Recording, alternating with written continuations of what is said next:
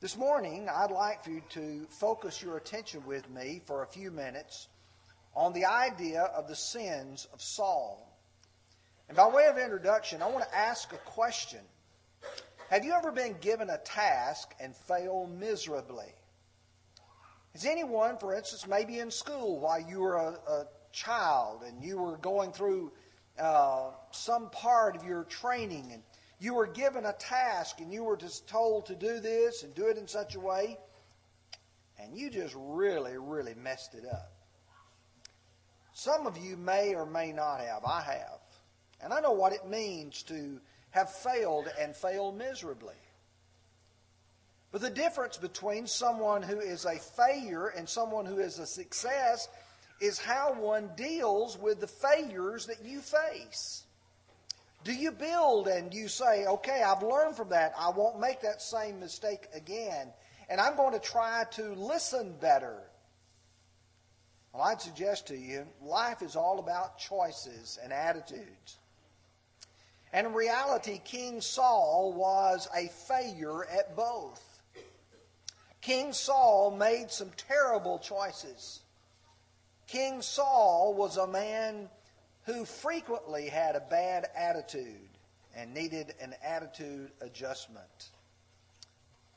You see, when the children of Israel had clamored and said, God, give us a king that we may be like the nations round about us, Samuel was deeply disturbed, and I believe God was even hurt. But what he did, he told Samuel, I want you to tell the people what will happen when they get their king. In 1 Samuel chapter 8, beginning with verse 9, he says, Now therefore heed the voice of their voice. However, you shall solemnly forewarn them and show them the behavior of the king who will reign over them. So Samuel told all the words of the Lord to the people who asked for a king. And he said, This will be the behavior of the king who will reign over you. He will take your sons and appoint them for his own chariots, and to be his horsemen, and some will run before his chariots. He will appoint captains over his thousands, and captains over his fifties. And he will set some to plow his ground and reap his harvest, and some will make his weapons of war and equipment for his chariots. He will take your daughters to be perfumers, cooks, and bakers. And he will take the best of your fields, your vineyards, and your olive groves, and give them to his servants. He will take a tenth of your grain and of your vintage, and give it to his officers and servants. And he will take your male servants and your female servants, and the finest of your young men and your donkeys, and put them to his work. He will take a tenth of your sheep and you will be his servants. And you will cry out in that day because of your king, whom you've chosen for yourselves, and the Lord will not hear you in that day. You see, God was trying to warn them that having a king was going to involve their having someone who would take the very best that they would have but this king also would not be a perfect person. And in fact, what I want us to think about for the next three Sundays is the failures of kings Saul, David, and Solomon.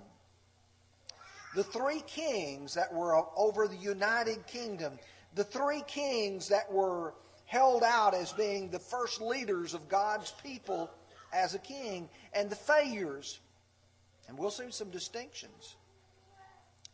David will be a man who, in many ways, will be a success. But he had some terrible failures. Solomon will be a man who knew what to do, but didn't always do it. Saul was the biggest of the, all three in failures. Now, as one prepares a lesson and you try to think about what you're going to cover, and you start writing down the things that you're going to cover, and you try to say, okay, I've got about 30 minutes to keep your attention, and after that, I'm, I'm pretty well lost it. I will tell you that this morning I have seven ideas, and I do not believe that I will get through. And so don't panic if I am at number three and you look at your watch and you say, and he's got four more to go, because that means that you'll probably have four tonight. But I do want to take some time to look at this because the characteristics, the sins that we see in the life of Saul are the same kind of problems that you and I face, and we have to deal with them in our own lives. So let's look at these seven, and the first one is going to be impatience. and so, if you will, open your Bibles with me to 1 Samuel chapter 10, and we're going to look at verse 8, and we'll jump over to chapter 13 and look at verses 8 through 14.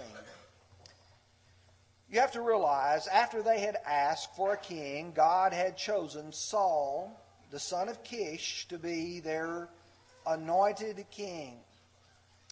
And Samuel is now ready to begin with King Saul to present him before the people, to have a coronation, if you will, so that everyone will know and recognize he was God's chosen leader of his people.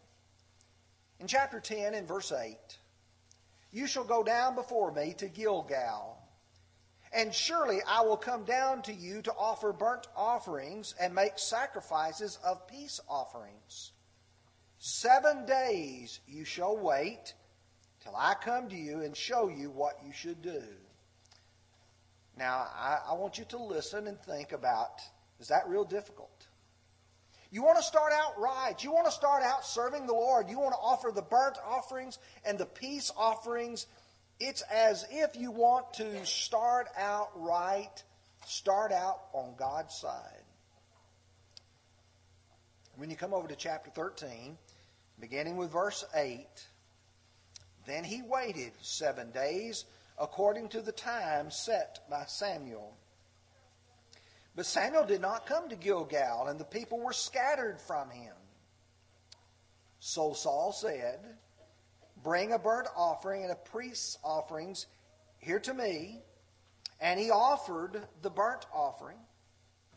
Now it happened as soon as he had finished presenting the burnt offering that Samuel came. And Saul went out to meet him that he might greet him.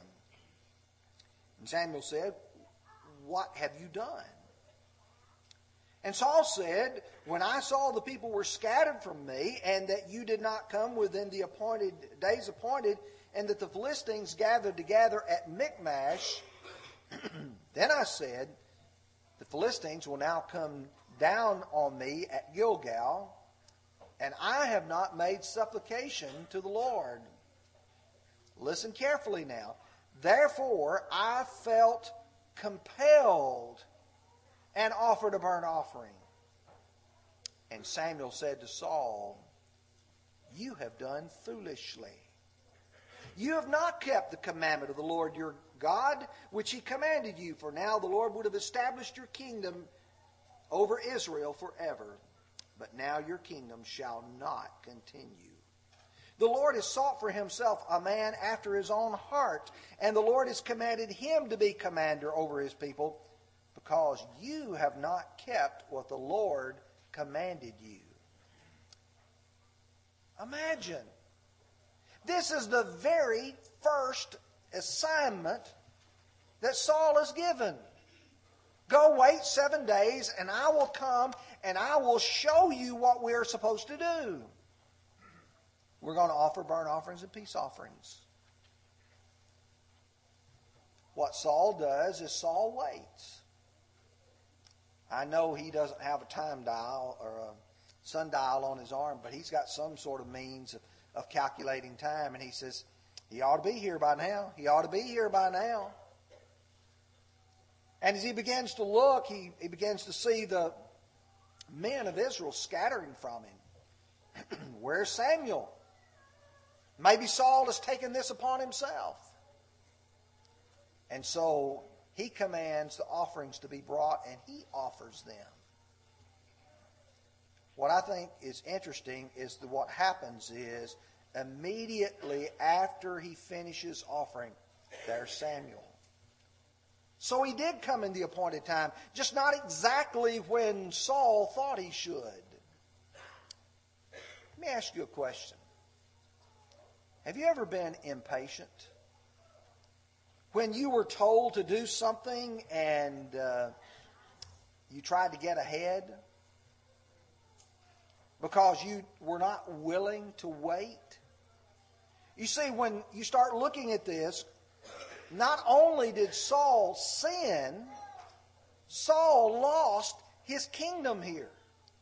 We often think later when we're going to talk about chapter 15 about the kingdom being torn away from him. But here it says in verse 14, the Lord has sought for himself a man after his own heart. Impatience can destroy us. Now, it's easy for a person to become impatient. I understand that. If you go to the Old Testament, back to the book of Exodus, to chapter 32 and verse 1, I want you to imagine here the children of Israel encamped at the foot of Mount Sinai. Moses has gone up into the mountain to meet with God, and they're waiting at the foot of the mountain. And we read in chapter 32, verse 1 Now, when the people saw that Moses delayed coming down from the mountain, the people gathered together to Aaron and said to him, Come, make us gods that shall go before us. For as this Moses, the man who brought us up from the land of Egypt, we do not know what has become of him. We need our own gods. Aaron, make us gods. We don't know what's happened to Moses. God has to send Moses down these people were impatient. Yes, the same God who led them through the Red Sea and delivered them from the Egyptian army, they're already so impatient. They're not willing to wait on God. When I go to Psalms chapter 37, verses 7 through 9, there's a statement there that I think perhaps is applicable to us. Rest in the Lord and wait patiently for him. Do not fret because of him who prospers in his way, because of a man who brings wicked schemes to pass. Cease from anger and forsake wrath. Do not fret, it only causes harm. For evildoers shall be cut off, but those who wait on the Lord, they shall inherit the earth. You see, here's our problem. Frequently, we feel like God does not act as soon as we think He ought to act. We see wicked people around us. We see people doing well around us. And we feel like God ought to right all of the wrongs. Admit it to yourself. We feel like God ought to work on our timetable, and He does not. And so David says, Wait patiently on the Lord. Those that wait on the Lord, they shall inherit the earth.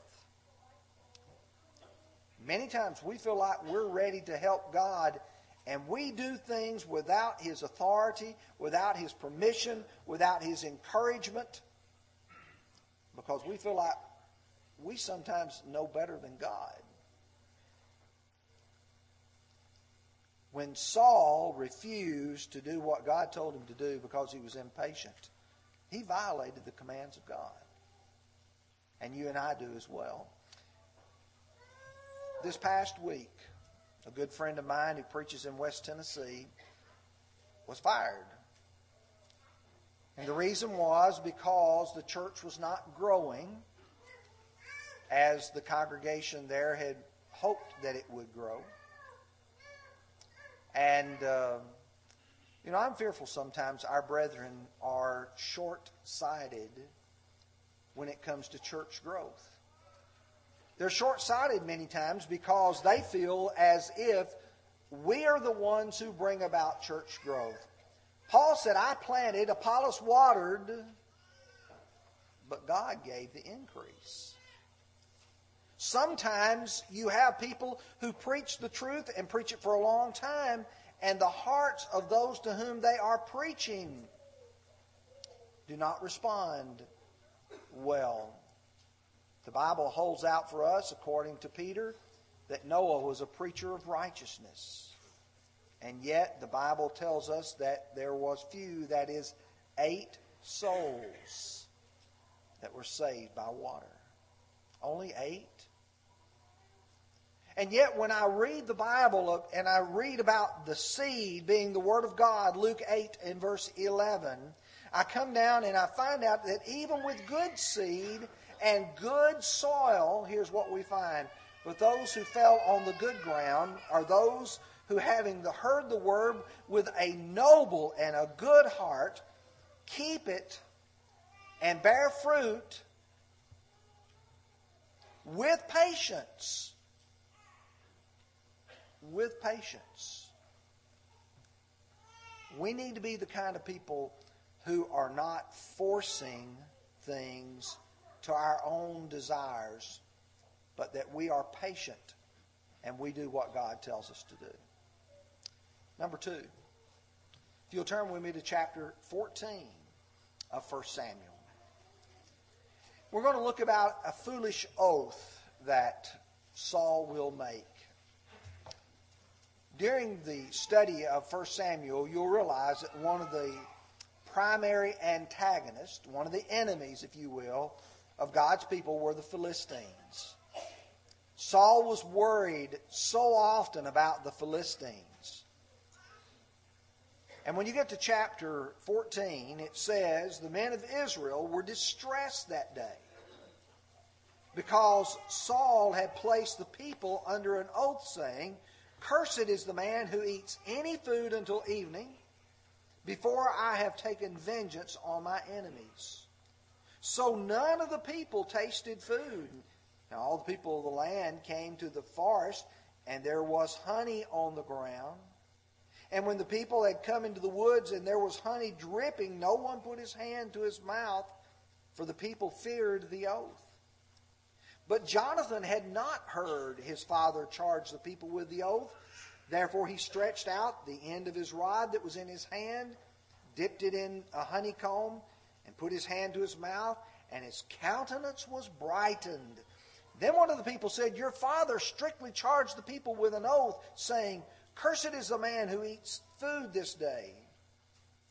And the people were faint. But Jonathan said, My father has troubled the land.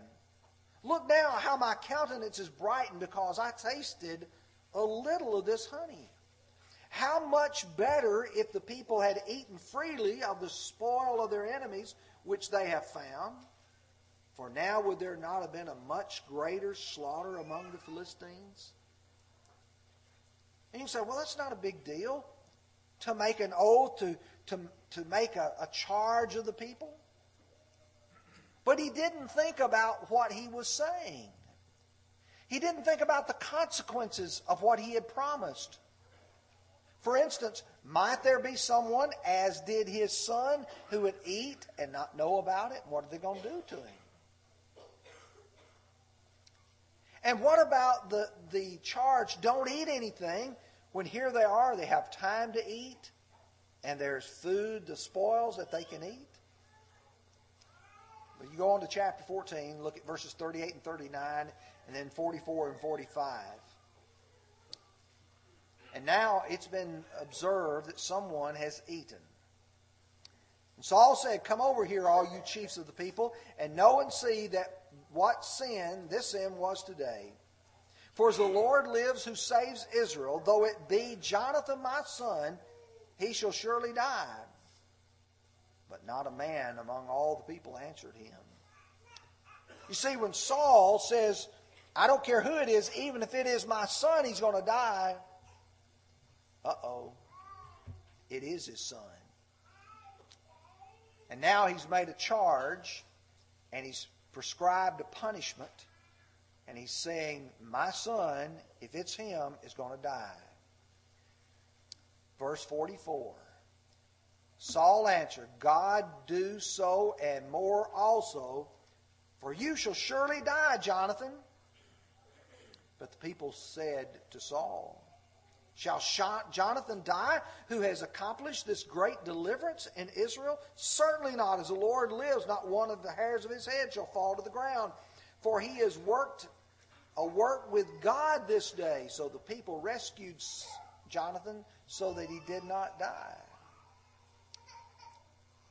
You see, sometimes people make promises, they make oaths without thinking about the consequences, the things that are going to happen.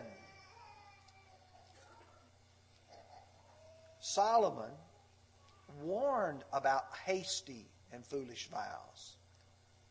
In Proverbs chapter 29 and verse 20, he puts it very simply Do you see a man hasty in his words? There's more hope for a fool than for him. Hasty Say things without thinking. Last Sunday morning in the class downstairs, Brother Tim was teaching. Let every man be swift to hear, slow to speak, and slow to wrath, for the wrath of man does not work the righteousness of God. You see, God wants us to be slow to speak, to think about what we're saying before we say it to make sure that when we're saying something, we know what we're talking about. But you see here, Saul didn't think about that. He made a hasty and a foolish vow. In Ecclesiastes 5 4 and 5, when you make a vow to God, do not delay to pay it, for he has no pleasure in fools. Pay what you have vowed. Better not to vow than to vow and not pay. Learn to think about promises before making them. Now let's talk about rebellion. If you go with me to chapter 15 of 1 Samuel, we could spend a considerable amount of time here. This is one of the great events in the life of Saul and among the children of Israel with regards to his leadership. And if you'll remember, when the children of Israel were making their wandering journey toward the promised land, the Amalekites came out in their way. And God's going to judge the Amalekites for what they have done. If you go to chapter 15 and verse 3, it's stated very simply Now go and attack Amalek and utterly destroy all they have, and do not spare them, but kill both man and woman, infant and nursing child, ox and sheep, camel and donkey. Now stop for just a moment. I want you to utterly destroy this people. God's going to wipe their name out of history. That's the only reason for the justification of, of taking the children out. There's not going to be another generation that's going to arise. But what you find is when you get to verse 7, this is what Saul does. And Saul attacked the Amalekites from Havilah all the way to Shur, which is east of Egypt. He also took Agag, the king of the Amalekites, alive, and he utterly destroyed the people with the edge of the sword. But Saul and the people spared Agag and the best of the sheep, the oxen, the fatlings, the lambs, and all that was good. And they were unwilling to utterly destroy them, but everything despised and worthless, they destroyed. Now, let me ask you a question. You see in verse 3 what they were instructed to do, and you can see in verses 7 through 9 what they did, or what Saul did. Did he do what God told him to do? And the answer is no. When you get to verses 17 through 23, Samuel has arrived. just like the case back earlier in chapter 13, Samuel comes and Saul begins to make excuses. Here's what Samuel says, directed by God So Samuel said, When you were little in your own eyes, were you not the head of the tribes of Israel? And did not the Lord anoint you king over Israel? Now the Lord sent you on a mission and said, Go and utterly destroy the sinners, the Amalekites, and fight against them until they are consumed. Why then did you not obey the voice of the Lord?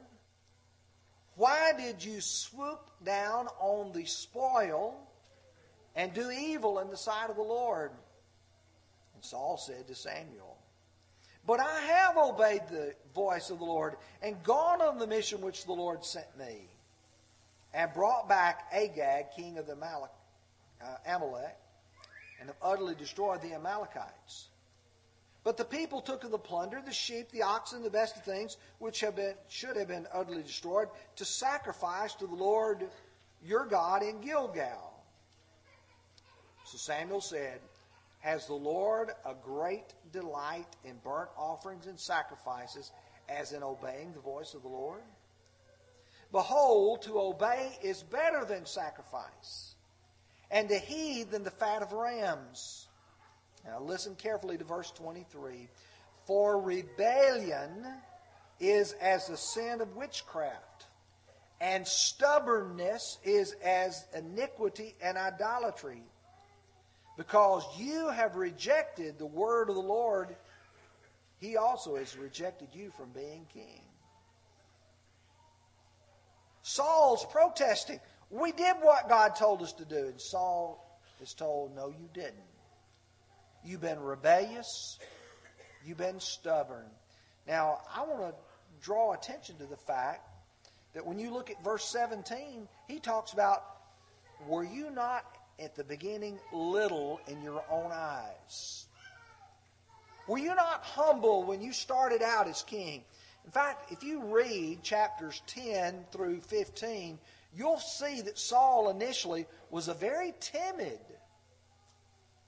almost scared to assume the role of king. But now he has come to the point where he's turned to being arrogant.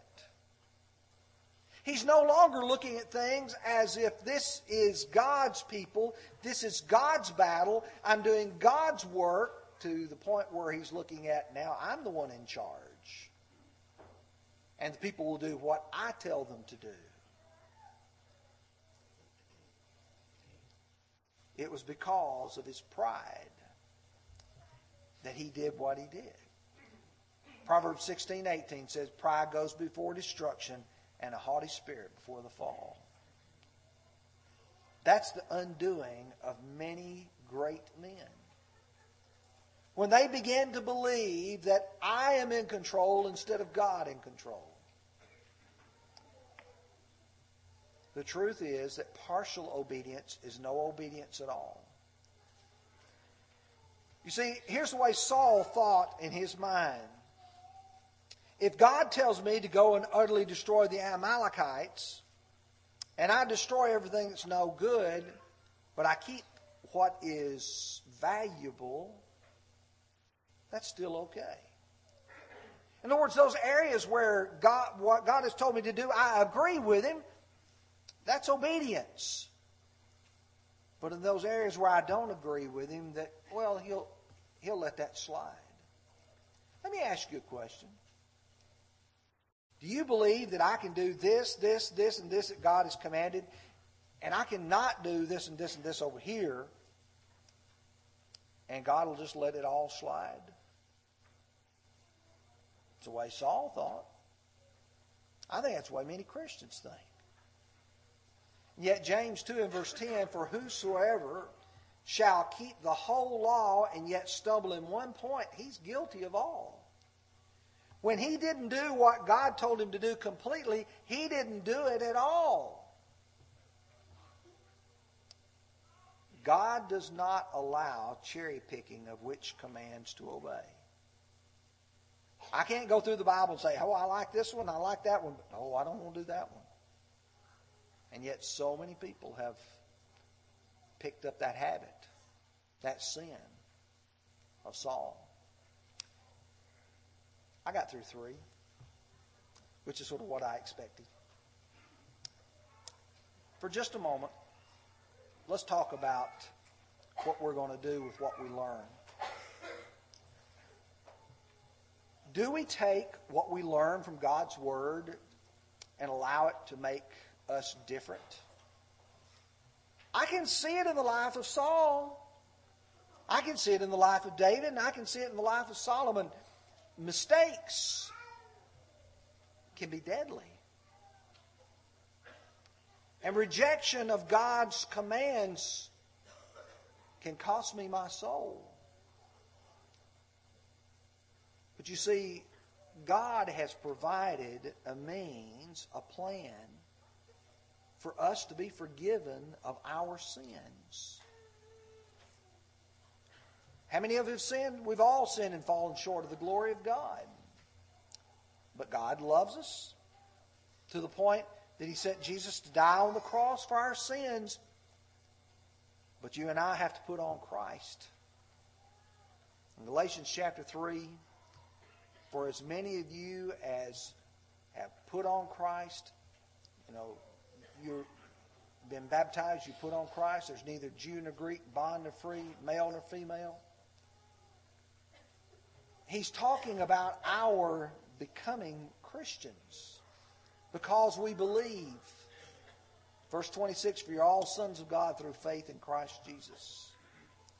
And what we, we need to realize is, is that God has offered this forgiveness through His Son, Jesus Christ, but I've got to come to Him humbly, believing, repenting, confessing that faith in Christ, and being baptized.